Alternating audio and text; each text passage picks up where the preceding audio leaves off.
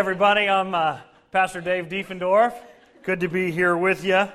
Um, I live in Kansas City, like uh, Eddie said. Uh, in 2001, actually, I think the week of 9 11 was our first week here uh, working on the campus with the Hups and another single staff member, and it was a fun time. We were here for seven years. All my, all three, I've got three boys. All three boys were uh, all born in Mercy here in town, and um, and then right after our third was born, we moved to Kansas City to plant City Life Church. City Life Church. No, I'm just kidding. Uh, City Life Church in Westport in Kansas City. So if you're from uh, KC, we're right next to KU Med Center. So anyway, it's good to be here with you this morning. Uh, you guys ready? Yeah. All right. So here's here's kind of my thing. Uh, God wants to speak to you today. I'm going to say a lot of words, but in your heart, God wants to speak to you. So there are going to be some things that are going to be intriguing. I'm going to be like, man, I've never heard that before. But the thing is, is like God wants to speak to you. What is He saying to you today? Because we're all in kind of different places with Him. So, what does God want to say to you today? So, I'm going to pray and then we'll just dive in. All right?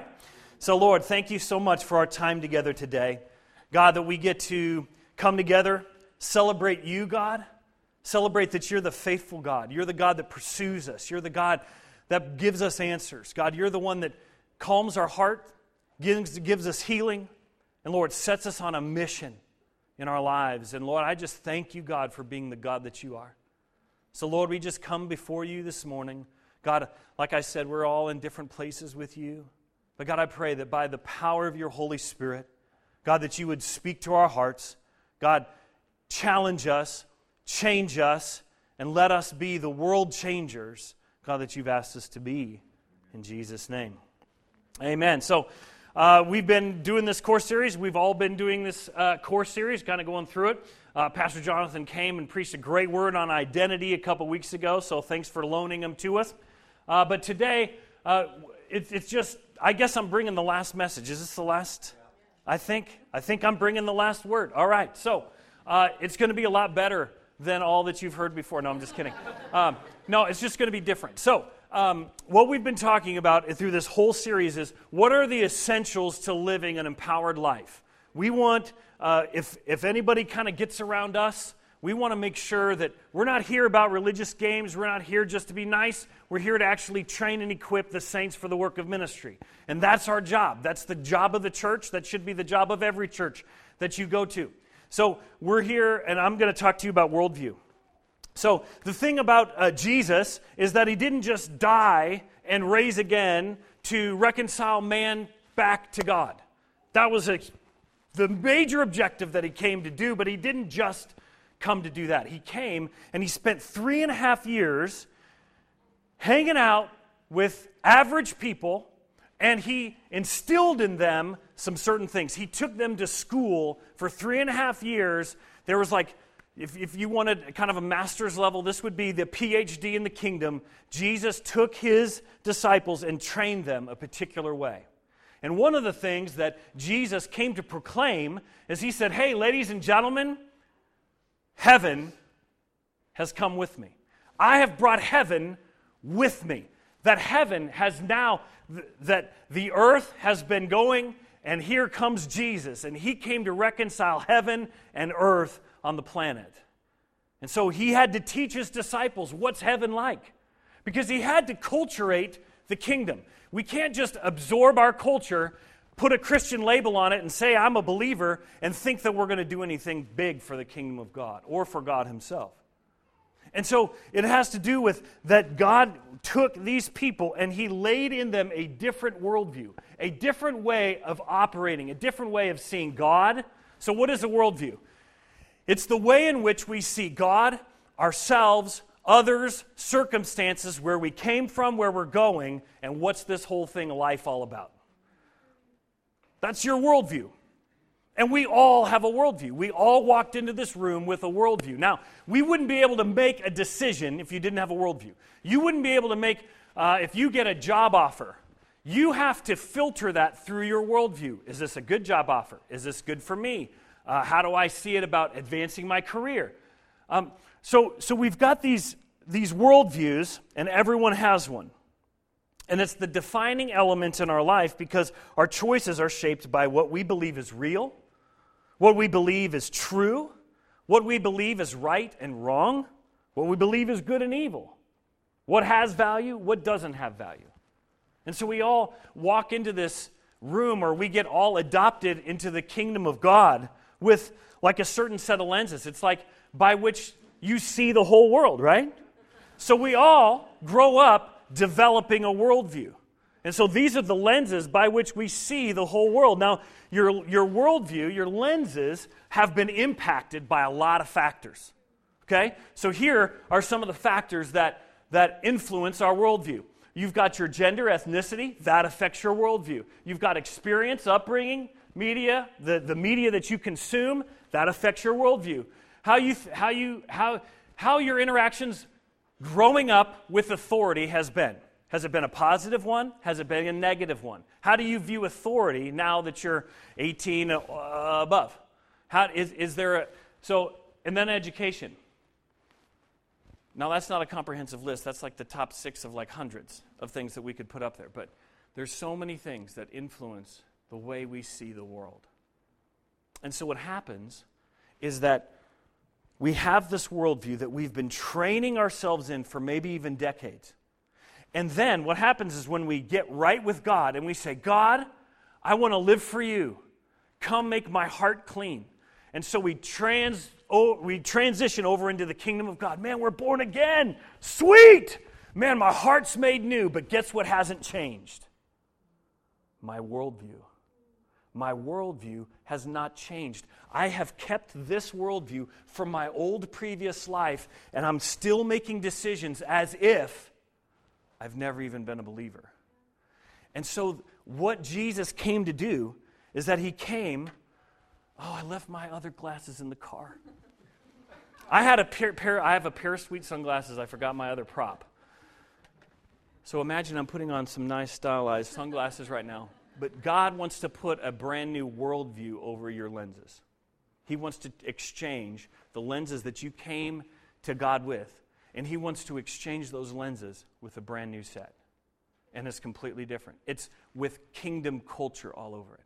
How does God live? How does God treat people? How does God see people? How did Jesus, who's the perfect example of what one person could be, who's fully dedicated to God, because in Romans it says, when Jesus came, he put aside his godness and came in the form of a man. So, to a certain extent, he's showing his disciples what life could be like fully invested in the kingdom of God. And he says, It's good that I go because I get to send the Holy Spirit that's going to empower you to do the same things I've done and even greater works. So here's Jesus. He's training his disciples in worldview. And so the thing is, is that this doesn't just take place in a classroom. This takes place in life. And this takes also, we're, you may have a worldview, but you've also been dr- dropped into culture. And so it's like you've got culture now that's influencing you, not just in your upbringing or kind of how you see the world. You're, you're put in this larger context of what we call culture. And they've got, there's a lot of people in culture, right? There's a lot of different worldviews in culture.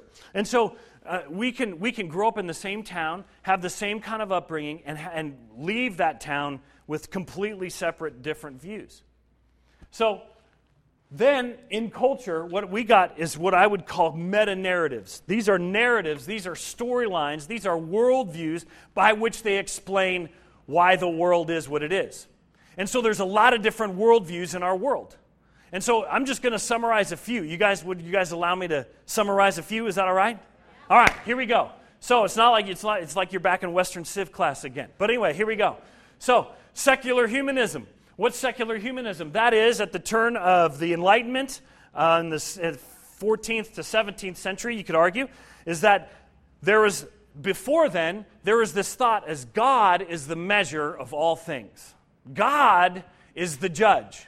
God is the moral giver. God is the one who's in charge. During the Enlightenment, that shifted. Instead of God being in charge, it's now man is the measure of all things, not God. Man is the measure of all things. If we could create a society that's free of religion, like John Lennon sung about, if we could imagine a world free of religion, that's when we get secular humanism, where man has ascended to become God. We are the architects of the ultimate utopia. And that's the ultimate dream to a secular humanist is that without God, we're going to get to utopia.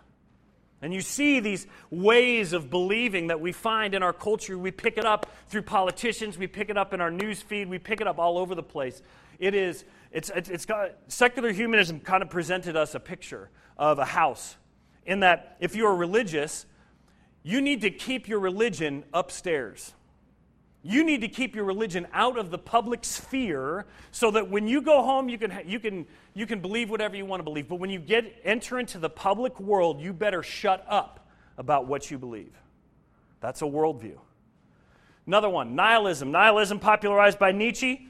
Nothing matters at all, ever. Nothing. There's no ultimate overarching meaning to life. It is uh, Machiavellian at its best. It is if you can get ahead, get ahead. If, your if your quest for power means you have to step over people, then you must step over people. There is zero belief that people are made in the image of God. They're not made the image of anything. And so we have writers like, uh, at the turn of the century, George Bernard Shaw, who, uh, or, or Margaret Sanger, who was a famous eugenicist and f- actually founded Planned Parenthood. She actually was an avid racist. She hated black people. She hated Hispanic people. They were a plague upon society, and she founded Planned Parenthood.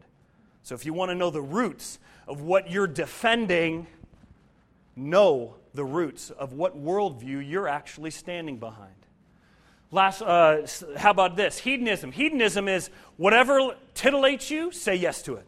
Whatever gives you pleasure, say yes to it. And so we live in this society right now that, with my boys growing up, you know, we didn't have access to the things that we now have access to.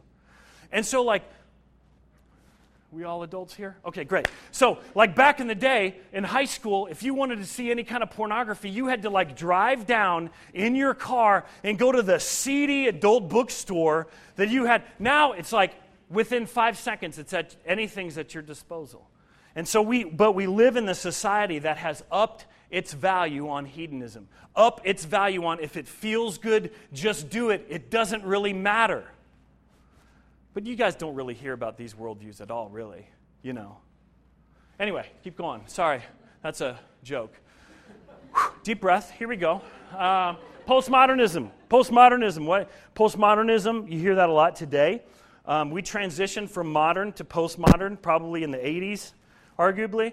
Um, but postmodern modernism was about rationality and logic. Postmodernism is about tearing the system down. It, in po- a, pure postmodern is I want to tear this system down. It is filled with the patriarchy. It is filled with there's so many things that we have to tear down that it's not just trying to solve problems. The, the radical postmodernist is we have to destroy the system to its very foundation and rebuild it because we think we can. That's postmodernism. And so we have this massive, m- massive level of critique upon history. Then we've got spiritualism. Spiritualism is just, I think that there's a God out there. I think I know that there's, an, there's a God out there, or kind of. There's a spiritual realm, and, and, and, and, and, and I'm spiritual, and I'm kind of open to kind of like the things that are out there because I know that there's something else out there other than what I could see. I just don't know what it is. And so it's, it's kind of you're spiritual, but there's no tether, there's no handle by which you're grabbing a hold and actually building a better life. And then there's the kingdom of God. God, what Jesus came to present, a worldview by which it encompasses every area of life. That it's not just about your spiritual heart with God during Sunday morning and then the rest of the week it's whatever you do. No, it's like when you give your life to God, when you actually and I've been wrestling with this because we at City Life we, we're doing a marriage series beginning next week, and I've been really wrestling with how do we present marriage because I think that the church is quite silent on that. And uh, I've and in wrestling through that, it's kind of this revelation that when when you and I get right with God, it's actually you and I marry to a certain extent, God. There's a covenant that's formed between you and God. And from that point on, you have the choice of whether you operate as a human being from down here's perspective or you operate from when, when the scriptures say, I have seated, Christ has seated you in heavenly places. We have two positions by which we can live life. We can live like just by everyone else and trying to be as moral as we can and try to hold on, try to be nice to the people that cut us off.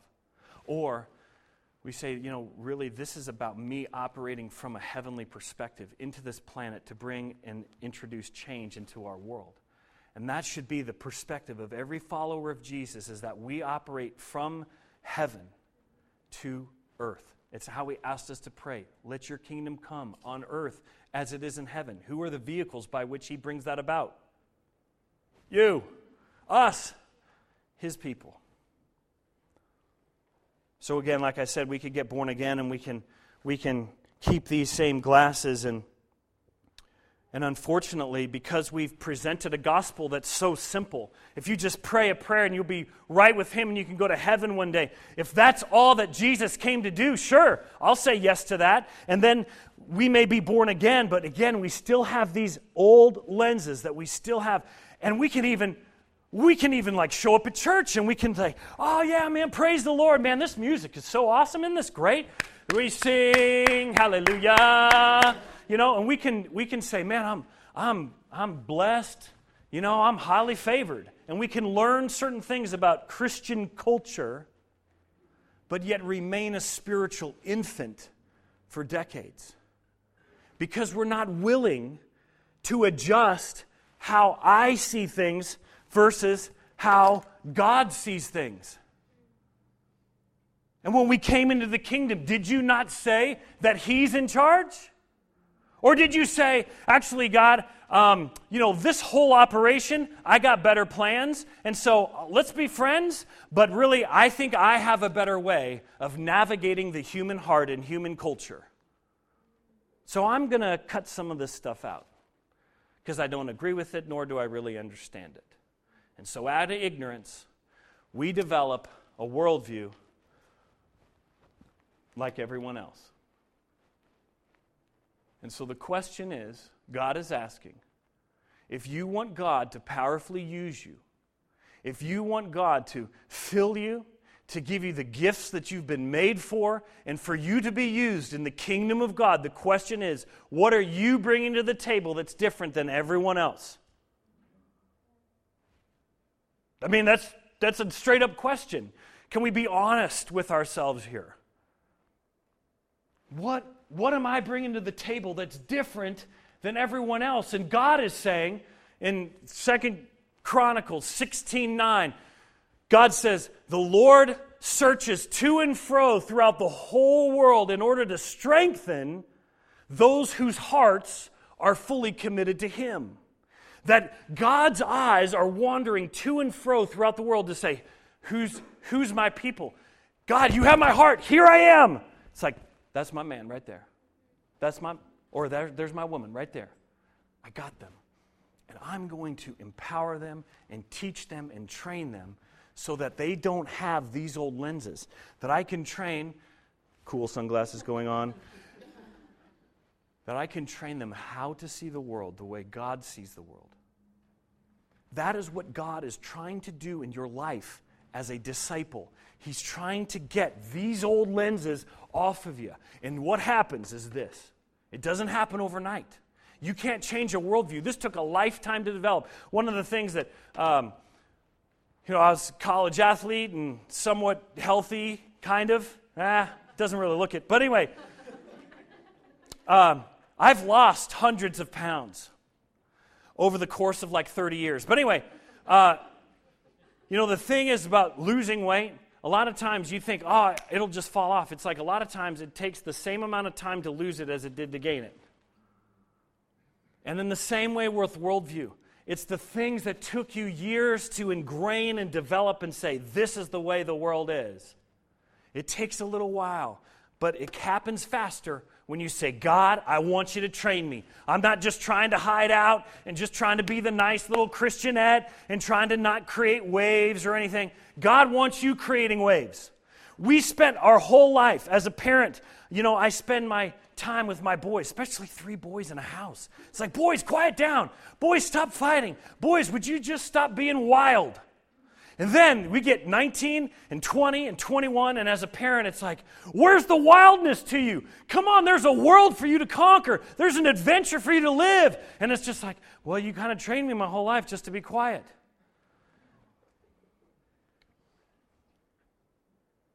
God wants you to grow. And to grow, it's about intentionally learning and training in perspective and character and lifestyle to reflect Jesus and his kingdom in an ever increasing way. It's about intentionality. It's about saying, God, I really care about my growth. God, I really care about my faith. I want to grow. But it takes someone to just sit down and be serious to say, God, I'm done playing games.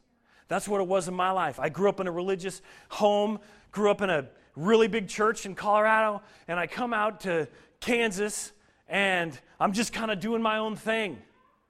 And it was finally came down to like, I realized that I had been running from God. I'd been playing, playing games with God my entire life. I had given him excuses. Yeah, I know the right thing to do, but I really want to do this on Friday. Yeah, but you know, I understand I need to be nice, so I'll be nice to the right people, and then I'll be really meet with my other friends.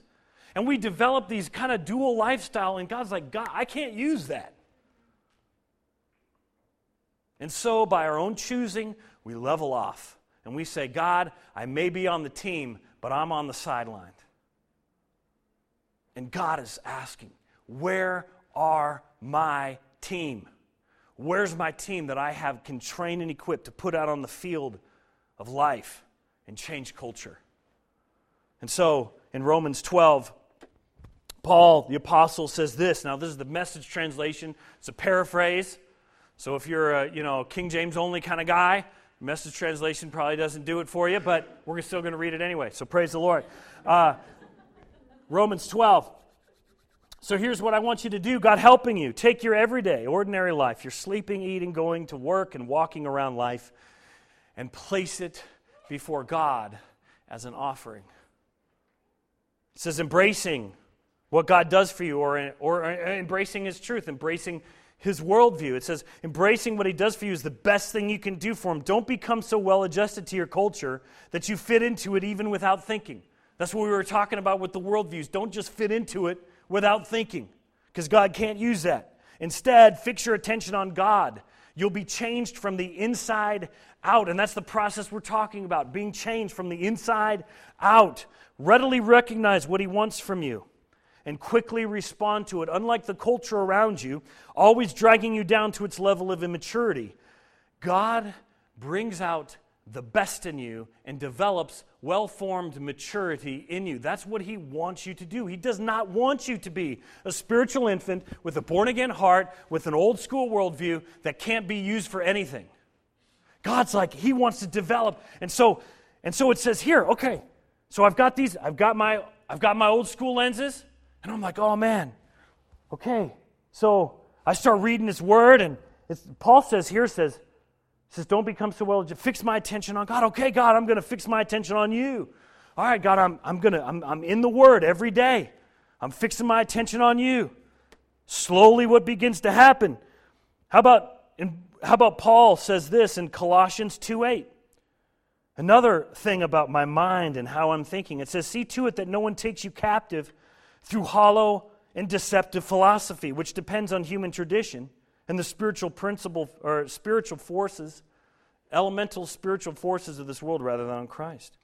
And so as I begin, it says, okay, so it's I can't be held captive by empty or, philosophy, or deceptive philosophy. Okay, God, what's your philosophy? What's your what, what's the kingdom of God all about? And as I begin to kind of read it, things begin to change. My lenses begin to change. I don't see the same things the way I used to. And I begin and I keep getting in God's Word. How about another one? You guys up for another one? How about Philippians 4? It says, And now, dear brothers and sisters, one final thing. Paul says, Fix your thoughts on what is true and honorable and right and pure and lovely and admirable. Think about things that are excellent and worthy of praise. Keep putting into practice all that you've learned and received from me, everything you've heard from me and saw me doing. Then the God of peace will be with you.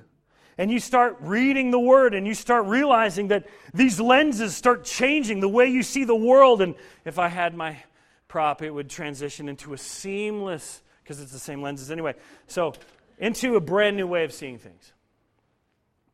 Into a brand new way of seeing things. And you're like, wow, I never saw people that way.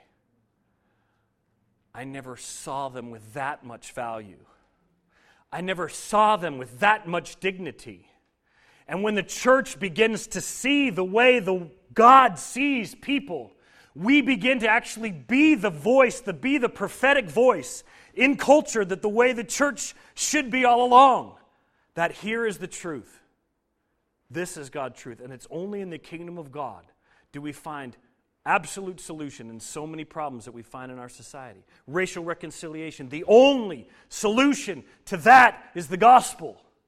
For people to see that everyone is made in the image of God and has equal dignity and value. Men, women, whatever, however much pigment you have, that people are made in the image of God. Sorry, I get worked up. Eddie says I'm a real calm, kind of peaceful, calm guy. Interpersonally, that's true, but if I really believe that this is the Word of God, if I believe that this, me, my time, and this Word would make me a better man, would make me a better husband, would make me a better minister, would make me a better person, why? Why, oh, why am I not in this every day? Why am I not in this every day when I wake up? to say, God, today is a brand new day. God, it's not my day, it's your day. And I'm going to tell my face I'm happy to be here. Sweet. Here we go. God, what do you got for me today? God, I want to get in your word. I want to be your man in the hour. I want to be your man in this generation. So, God, train me to be the man or woman that you've called me to be. And so, I have two points. How do we see this happen? How do we see this transition happen with our worldview? It's pretty simple. Number one, eat it. Eat it. Eat the word.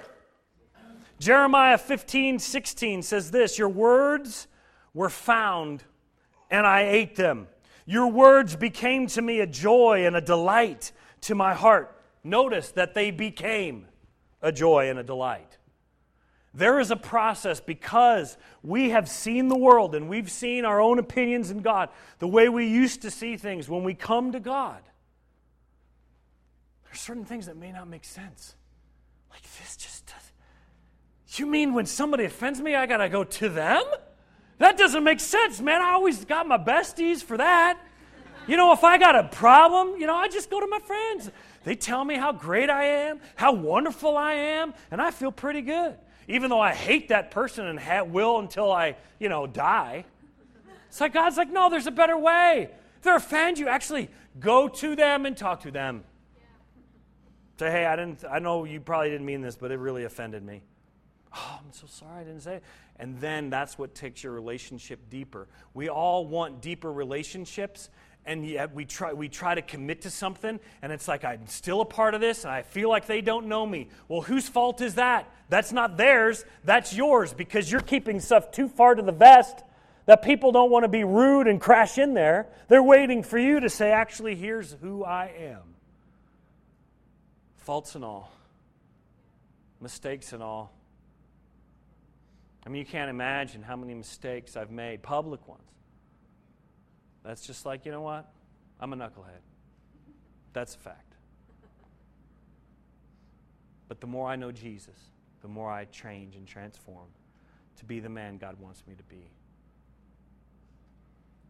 So, right when Jesus started his ministry after John the Baptist baptizes Jesus, Jesus goes off into the wilderness. And at the end of that time, he gets tempted by the enemy in three different specific uh, temptations. And the first one, God or the enemy came to Jesus and said, If you can turn that rock into a loaf of bread, I know you're hungry. I know you have the power to do it. Why don't you just do it? and satisfy your own hunger.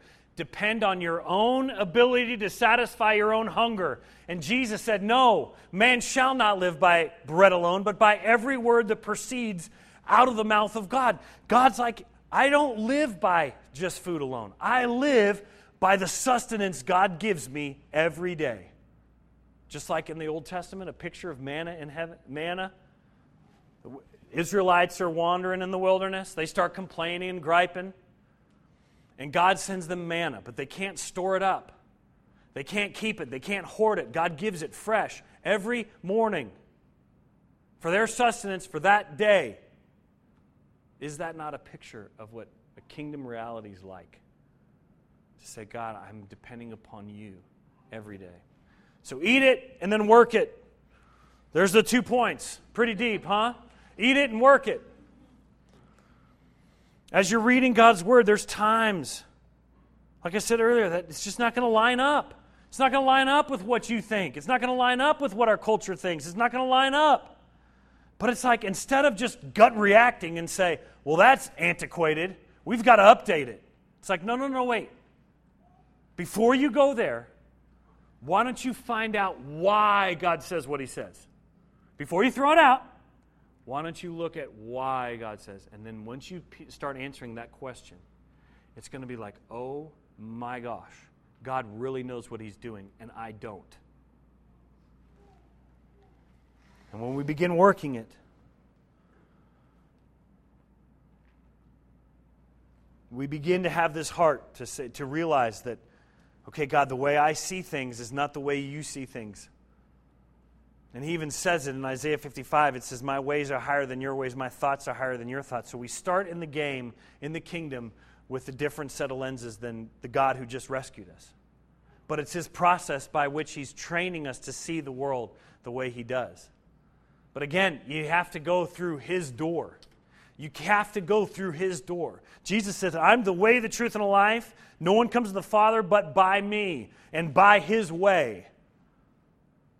And people like sneaking in the window and thinking, hey, I got it all together. Man, I, I'm good. Really? Because I've got, I've got a couple in my church that's 80 years old.